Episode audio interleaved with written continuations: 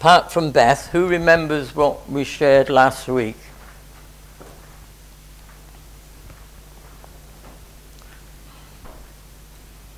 Maybe I should send you an email before the meeting and say, I'd like you to share a little bit of what I shared last week. Well, we were in the book of Hebrews. We were in the book of Hebrews last Sunday afternoon.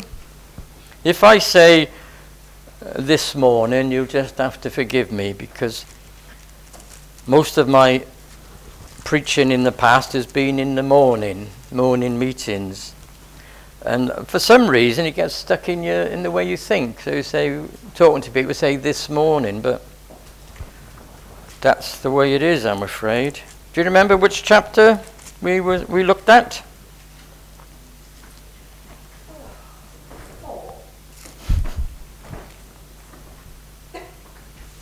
We were in chapter 10.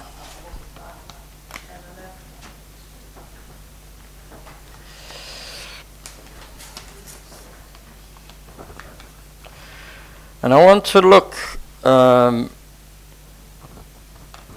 at it again, but I want to bring out something rather different. different. But I'm going to read chapter 10 from verse 1. For the law, having a shadow of good things to come, not the very image of the things, can never with those sacrifices which they offered year by year continually, make the comers thereunto perfect, for then they would not have been ceased. They would not have ceased to be offered. Because that the worshippers, and we talked about worshippers earlier on in the meeting, the worshippers once purged would have no more conscience of sins but in those sacrifices, you might have in italics, is a remembrance again of sins year by year or every year. For it is not possible that the blood of bulls and of goats should take away sins. Wherefore, when he cometh into the world, he said, Sacrifice and offering thou wouldest not, but a body hast thou prepared me, burnt offerings and sacrifices for sins thou hast had no pleasure.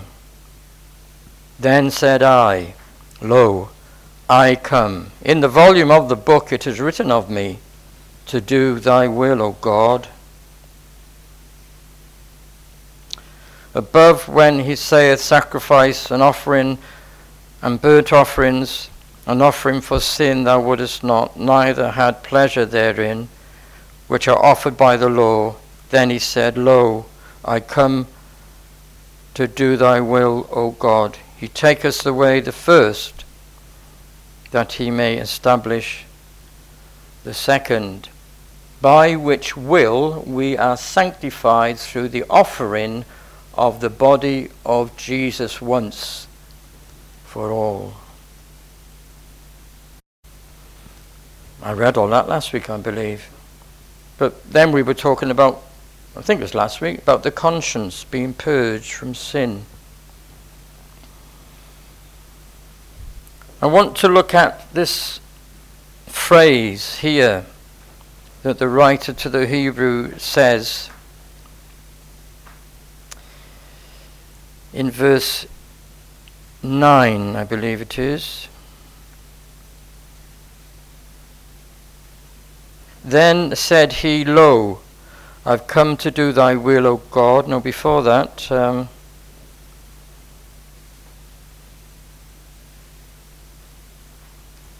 let's read it from verse 5 again. Therefore, when he cometh into the world, he said, Sacrifice and offering thou wouldest not, but a body. You think that's a funny thing, a body. What, what, how did Jesus come into the world? How did Jesus come into the world? He came in the form of a baby, like all of us have to come into the world. And he came into the world as a baby. And he grew up. He had a body. You have a body. I have a body. Okay? And that's what I want to talk to us about this afternoon. Jesus was given a body to do the will of God.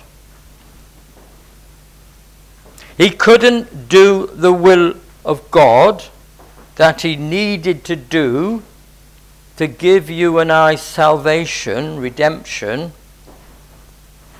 unless God had given him a body. And all the types and figures of the sacrifices under the Old Covenants were types and figures of that which Jesus would accomplish in his body. It says that he was tempted in all things like as we, yet without sin. And you can pick this theme up, if it's a theme, in earlier on in the epistle. He was made like unto his brethren. In chapter 2, you'll find it. It behoved him to be made like unto his brethren for the suffering of sin. Our sin. He suffered for our sin in his body on the tree. And there's so much, it's such a big subject, and there's so many scriptures one could use. But I just want to concentrate on this fact that God gave him a body. And God has given you and I a body. Okay? Now it's a body that's corruptible. It's a body that's decaying. It's a body which eventually will perish. And your body will be no more. But you will still be. And if you believe on the Lord Jesus Christ, Jesus said, If you believe in me, and these are his own words, I will raise you up on the last day. So if we believe in Jesus Christ, and as the Apostle Paul says, God will give us a new body. An incorruptible body, a body that is cannot be corrupted. Incorruptible. But the body we have now is a body that is, as you know, as you sit in that chair and as I stand there, here, you know your body is perishing, don't you? You know. From the day you were born till the day when you part this when you leave this body behind, you have been perishing. And you look at a little baby and you think, oh, how wonderful. And it is, isn't it? Of course it is. But that child's going to die. That child's body is going to perish. Because all you see is the body. And inside that body, as that child grows up, it develops and intelligence. It develops emotions. It develops not just physically, but emotionally.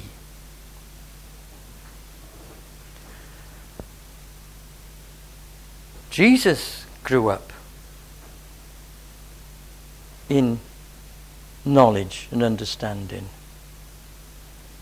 He had emotions, just like you and I.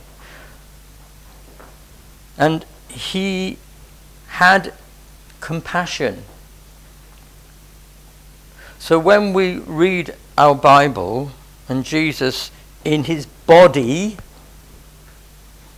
is moving amongst people, he, it says, we read, he had compassion on the multitude. He had compassion on this one.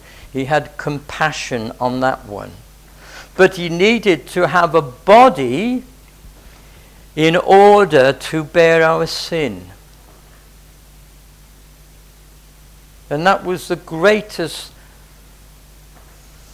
work of God, as the word came earlier. It's love that lifted me, the love of God. His body was, as Wesley said, was extended on a tree. His body was crucified. The Lamb of God who takes away the sin of the world. His body was destroyed. Every bone was out of place. Not one was broken, but everyone was out of place. If you know anything about crucifixion,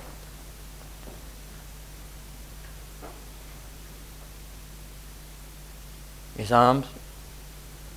There's someone here today in a meeting who has trouble with one of their joints. And today it's, it's taped up. But all Jesus' joints were out of place as he hang, hung on that cross. All of them. Because he bore in his body our sin. The weight of our sin was in his body. Your sin, my sin, my disobedience, my transgression, he bore in his body on the tree. You can read it in one of the epistles. He bore in his body. It's not some fanciful, airy, fairy religion. Jesus Christ was a man, he had a body. And in his body, he bore our sin. And because he bore our sin, the wrath of God was poured upon him, and he was treated like every Everyone that's ever sinned in the world, he was treated like that because the wrath of God fell on him. In his body on the tree. And of course, we know he was raised again by the glory of the Father. He didn't raise himself up.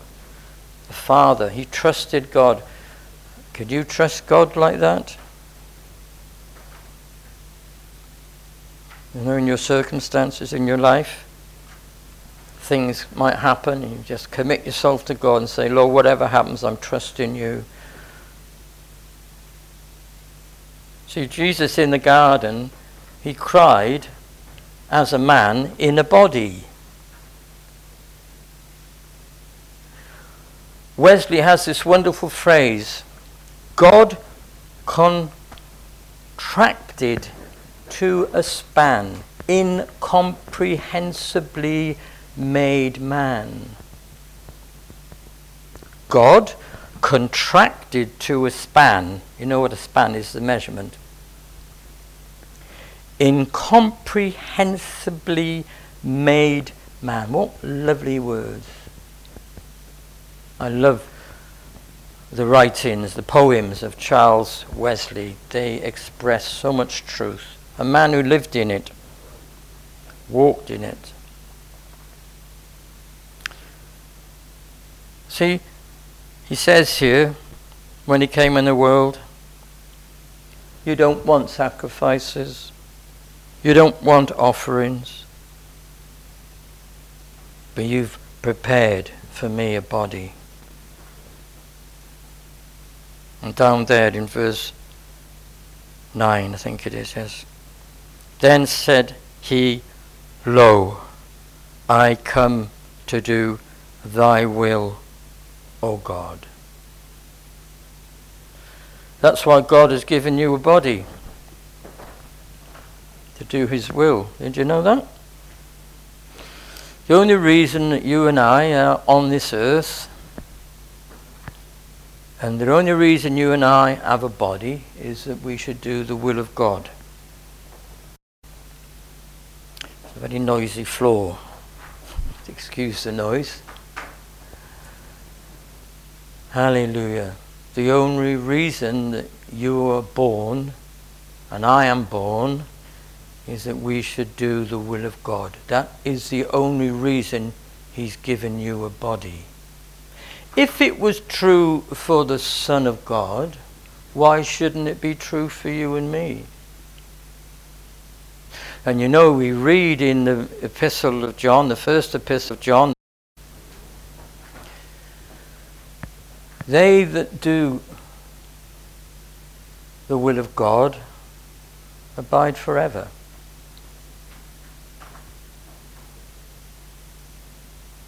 So it's not those who simply, oh, I believe there's a Saviour, or I believe, I believe. The scripture says, A body hast thou prepared me to do thy will. I need to move on into what I intended to say, which I haven't really done so. But how pleased do you think God is with, it, with, with you and your body and regarding you obeying Him and doing His will? It's a real question. I can ask it again. How pleased do you think God is with you? And how pleased do I think God is with me regarding doing His will in this body that He's given me? Do you think He takes pleasure in your life? Do I think He takes pleasure in my life? Well, let's look into Matthew. I'll try not to be overly long. Chapter 3.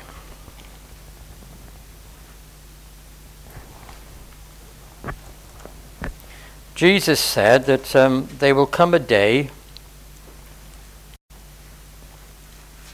when God will say to us, well done, thou good and faithful servant, or Depart from me, ye worker of iniquity, I never knew you. And how do you think he's going to come to that conclusion? How is he going to arrive at that conclusion? Whether he's well pleased with you and me, or he considers you and me to be workers of iniquity. I never knew you. See, God took pleasure in his Son. Chapter 3 of Matthew, I said, didn't I? Okay.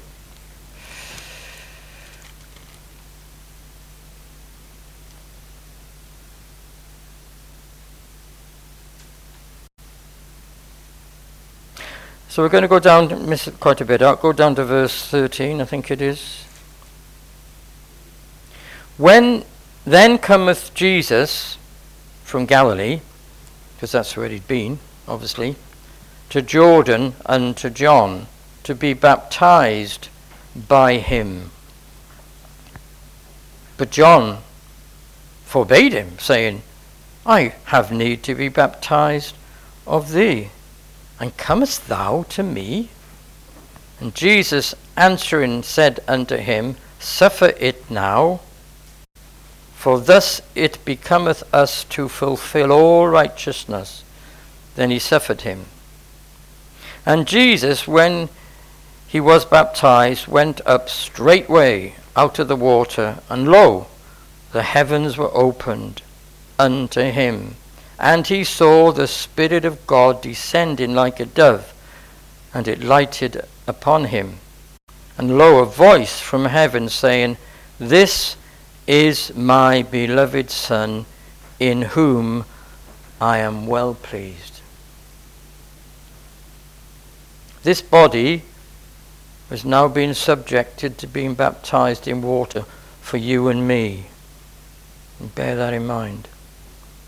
Jesus didn't need to be baptized in water. He did it for your sins and my sins.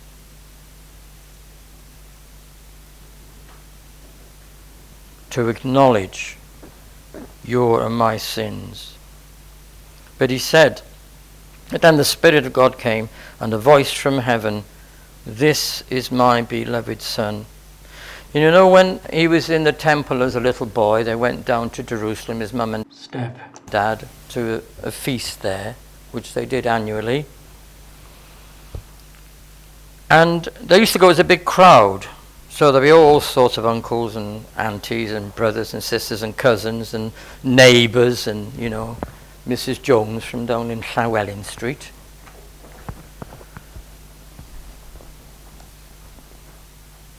They'd all go together in a crowd. And they'd return together in the crowd. Well, after a couple of days, Joseph and Mary,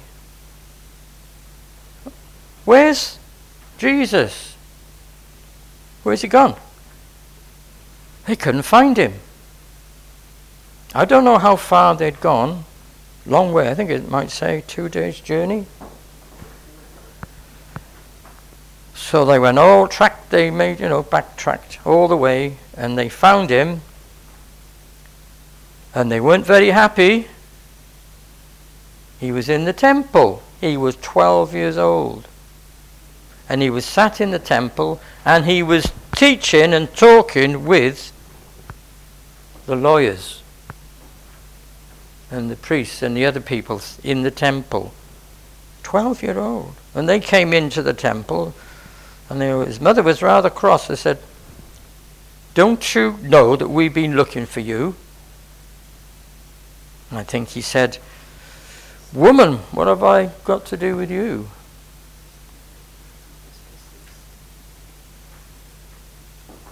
Don't you know that I must be about my Father's business?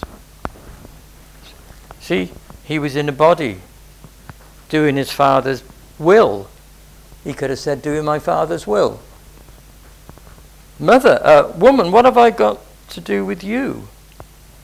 He then showed by his action that he was doing the will of him that sent him, and he always did the will of him. He was in a body, and even at 12 year old. There's lots more I'd like to share, but th- that wonderful thing there that Father said to him this is my beloved Son, in whom I'm well pleased. And you know, God wants to say that to you and me. He wants to say it to you now. Of course, He won't call you His son, will He? my daughter, the one I love. Wouldn't it be wonderful if, if you heard a voice now? I don't think you will, just to say, we don't want to go into hearing voices, do we? Wouldn't it be wonderful? if You heard a voice in your heart. And God says to you, Beth, I'm well pleased with you. Hmm? I'm well pleased with you. That's what God wants to do. That's why He's given you a body. That's why He's given me a body. To do His will. What have I to do with thee, woman? Don't you know I must be about my father's business? Where shall we go? I don't want to be too long, but it probably will be. Okay, let's look at another the same voice in a different situation. In 2 Peter chapter 1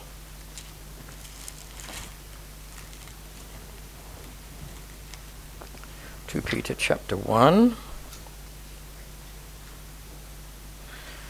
And uh, where shall we start?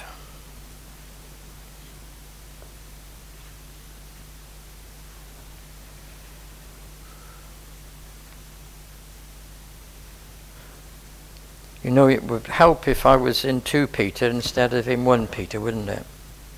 Do you think so? This is the joys of being a preacher, isn't it? So I've got a little note here, I must confess. Verse 17. So if you can find verse 17.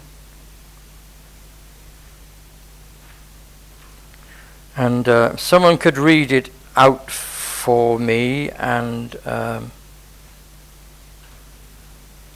and verse 18. Let's let's let's read. Whoever's going to read it, have I got a volunteer? No. 2 Peter chapter 1, and we're going to look at verse 16. For we have not followed cunningly, cunningly devised fables. Would someone like to read it out?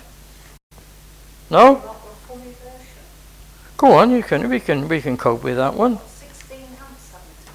Now, from 16 right down to verse 18, please. Nice and loud. We did not follow cleverly invented stories when we told you about the power and coming of our Lord Jesus Christ. But we were eyewitnesses of his majesty.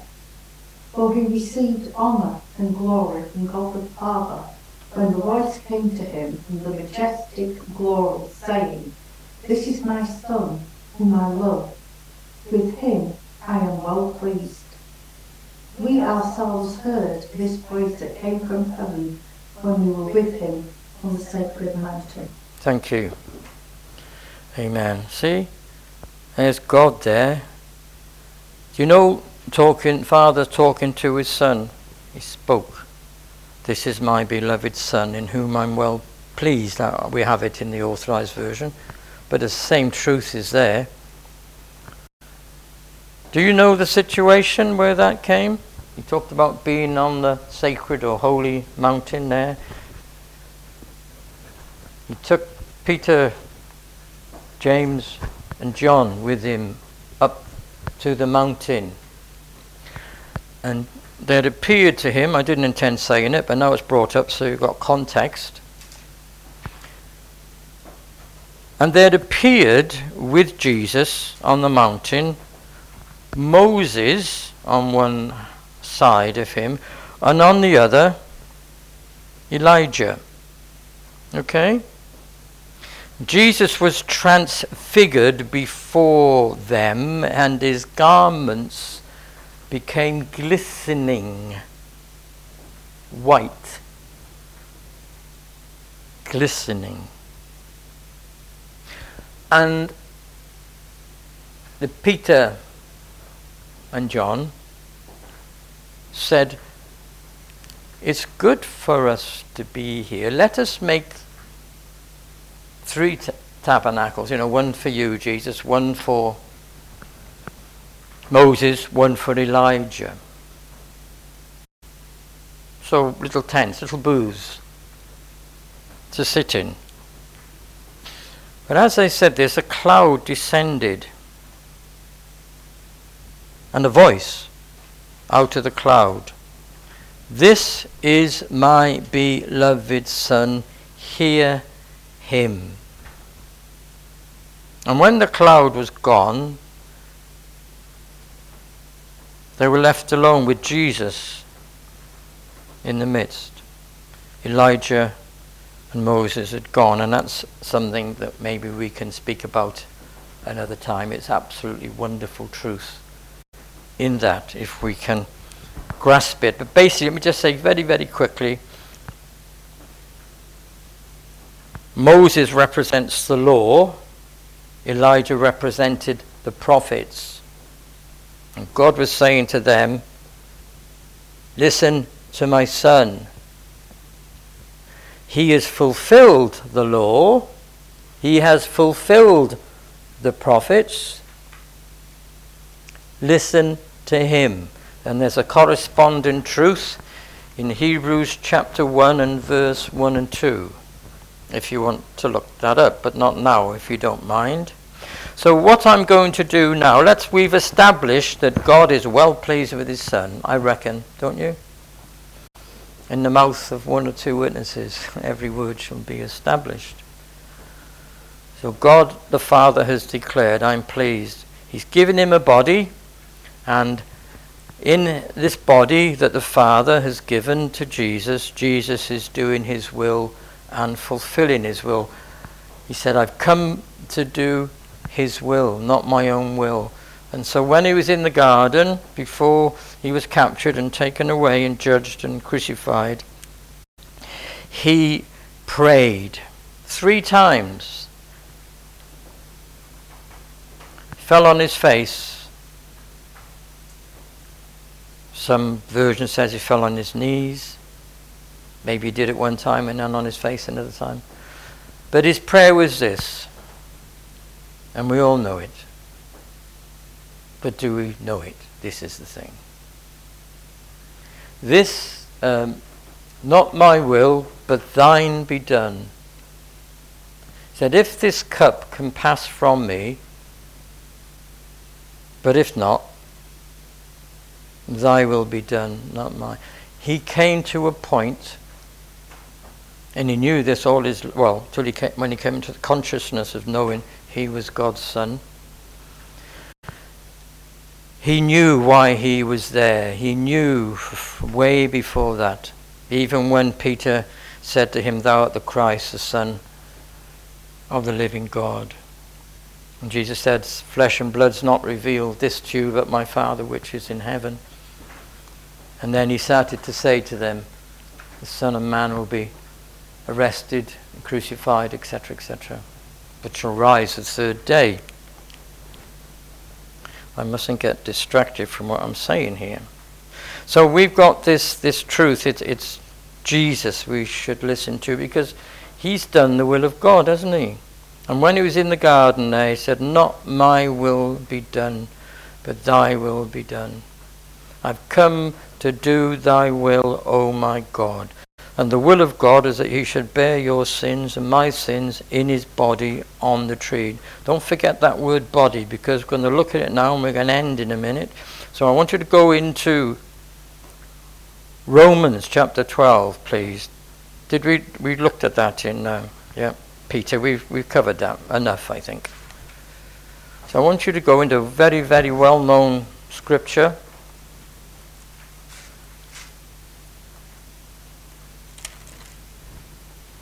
So it's the book of Romans and chapter 12, but I'm going to read a few verses before that because in chapter 12, because we must remember there are no chapters in the original. They've been put in for our benefit. So we can say Romans chapter 12, verse 1. But they weren't there in the original. So I want you to look into chapter 11 and right towards the bottom of the chapter, verse 33, okay? Oh, the depth of the riches, both of the wisdom and knowledge of God. And my Bible has an exclamation mark after it. So it should be read like this Oh, the depths of the riches, both of the wisdom and knowledge of God. He's exclaiming, How unsearchable are his judgments and his ways past finding out. Another exclamation mark in my text. For who hath known the mind of the Lord? Or who hath seen, uh, sorry, or who has been his counselor? Or who hath first given to him, and it shall be recompensed to him again? For of him, and through him, and to him are all things. Of him, through him, and to him are all things, to whom be glory forever. Amen. I hope you can say that. And then he goes on to say, I beseech you, therefore. The therefore is linked to what is just said. Oh, the depths of the mercy, judgments of God. How unsearchable.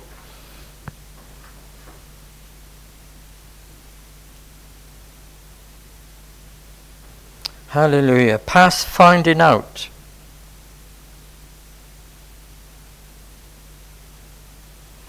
his judgments and his ways. Therefore, because everything is for him, everything is through him, and everything is to him, if you read there in verse 36, all things. To him be glory forever. Therefore, I beseech you, and we have the mercies of God that would be better translated tender mercies. What a lovely phrase. Tender, you might have compassions. I beseech you, therefore, on account of what I've just said to you, I beseech you, new brethren, by the tender mercies or through the tender compassions of God, that you present your timesheet when you leave and go home. And then you can do what you like. Go to a party, go and take some cocaine with your mates, or you can, you know, go off with a prostitute somewhere, or you can go and gamble your money away. You can waste your life. Is that what he says? In your body, it's your body, you see. It's your body. But remember who's given it to you.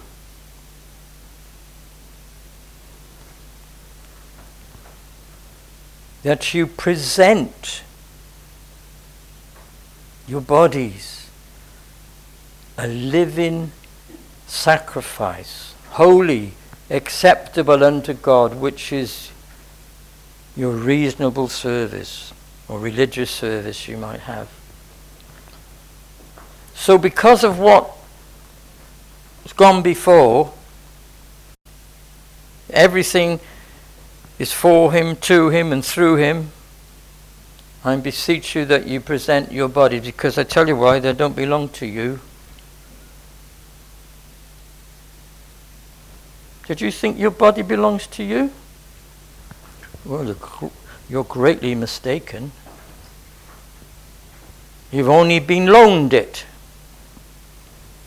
You, you're borrowing it.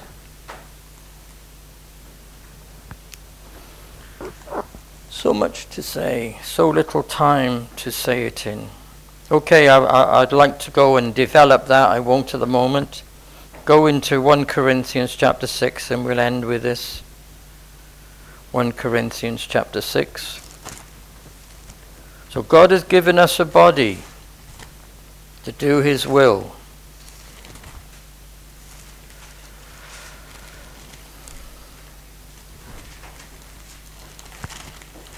I need someone to come and turn the pages for me, like when you're playing the piano, someone turns the pages. Wouldn't it be good, wouldn't it?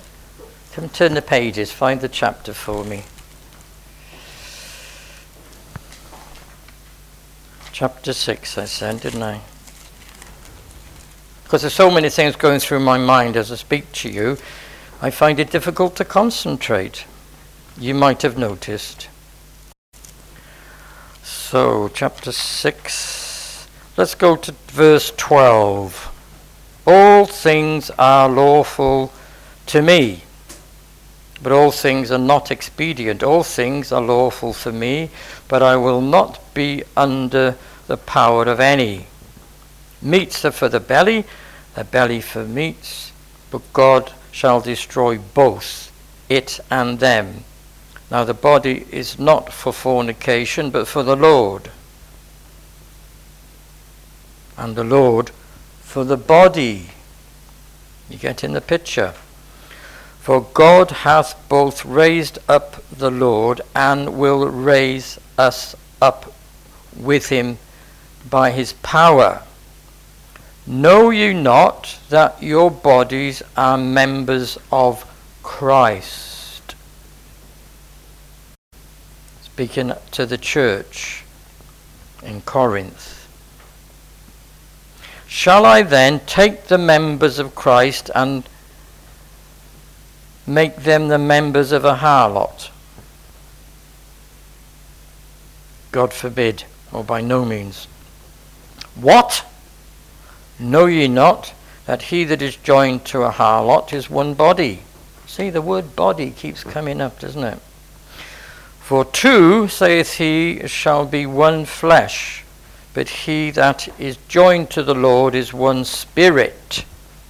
Flee fornication, every sin that a man doth is without the body, but he that committeth fornication sinneth against his own body. What? Know you not that your body is the temple of the Holy Ghost, which is in you? So if you've received the Holy Ghost, if you've truly been born again of God, that's what your body is. It is the temple of God. It is the temple of the Holy Spirit.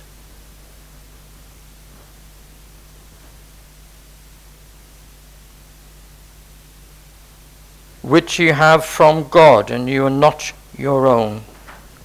Listen again, you're not your own. You are not your own. You are gravely mistaken if you think you've got that body and I've got this body to do my will in. God's given us a body to do his will, and even your body doesn't belong to you.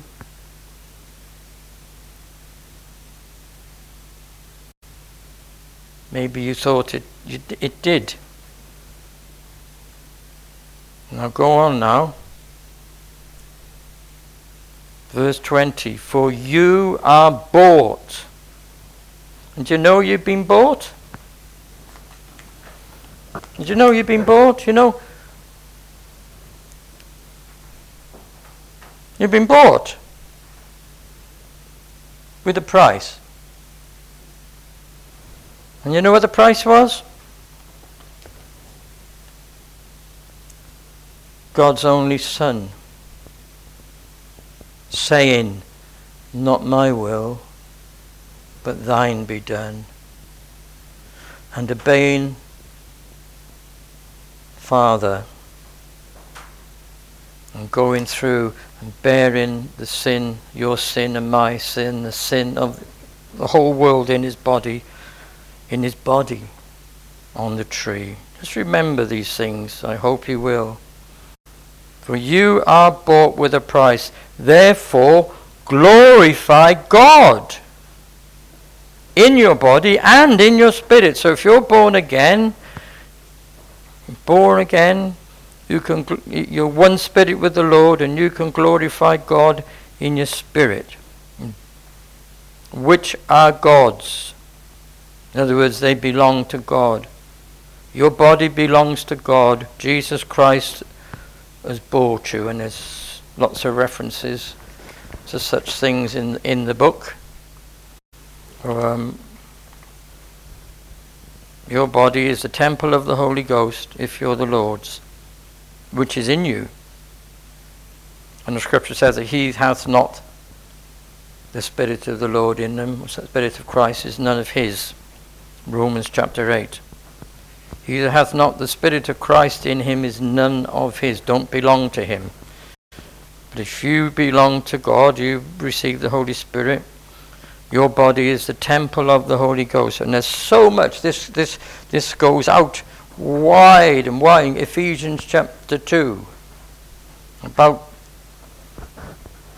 the temple of God the dwelling place of God, masses of masses and masses of things one could say about this whole subject. But I just want to look at one last, and then we're done, into Acts. Again, well known scriptures, chapter 20.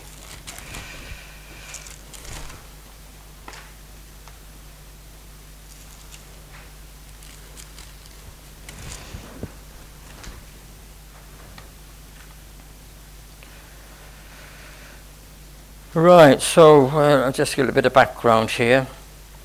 The, uh, the elders of the churches are gathered together. I'm just trying to bit, find the bit I want to s- speak to you about. Where shall we go? And he says in verse 25, And now, behold, I know that you all, among whom I have gone preaching the kingdom of God, shall see my face no more. Wherefore, I take you to record this day that I am pure from the blood of all men. For I have not shunned to declare unto you all the counsel of God. Now that's a proper man of God. I've not shunned to preach or declare unto you all the counsel of God. Take heed therefore to yourselves and to the flock, over which the Holy Ghost hath made you overseers, elders, if you like, shepherds, feed the church of God, which he has purchased with his blood. For I know this, that after my departing shall grievous wolves enter in among you, and sparing not the flock. Also of your own selves shall men arise, speaking perverse things, to draw away disciples after them. Therefore watch and remember that by the space of three years I ceased not to warn every man night and day with tears, and so it go, he commends them to the grace of God. But it's that little phrase there Take heed to yourselves and unto all the flock over which the Holy Ghost has made you overseers to feed the church of God which he hath purchased with his own blood.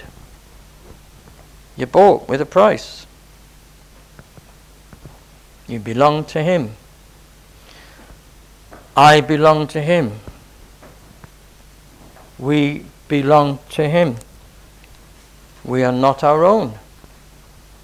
Therefore, glorify God. And the only way we can glorify God is by doing His will and saying to God, Not my will, but thine be done. And of course, you've got to know what the will of God is, haven't you? And how are you going to know what the will of God if you don't know Him? Can't.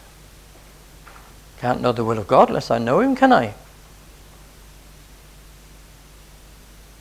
Scripture says this is the will of God, and it mentions certain things about sanctification. This is the will of God, you should be wholly sanctified. But that's another subject, and our time's drifted away.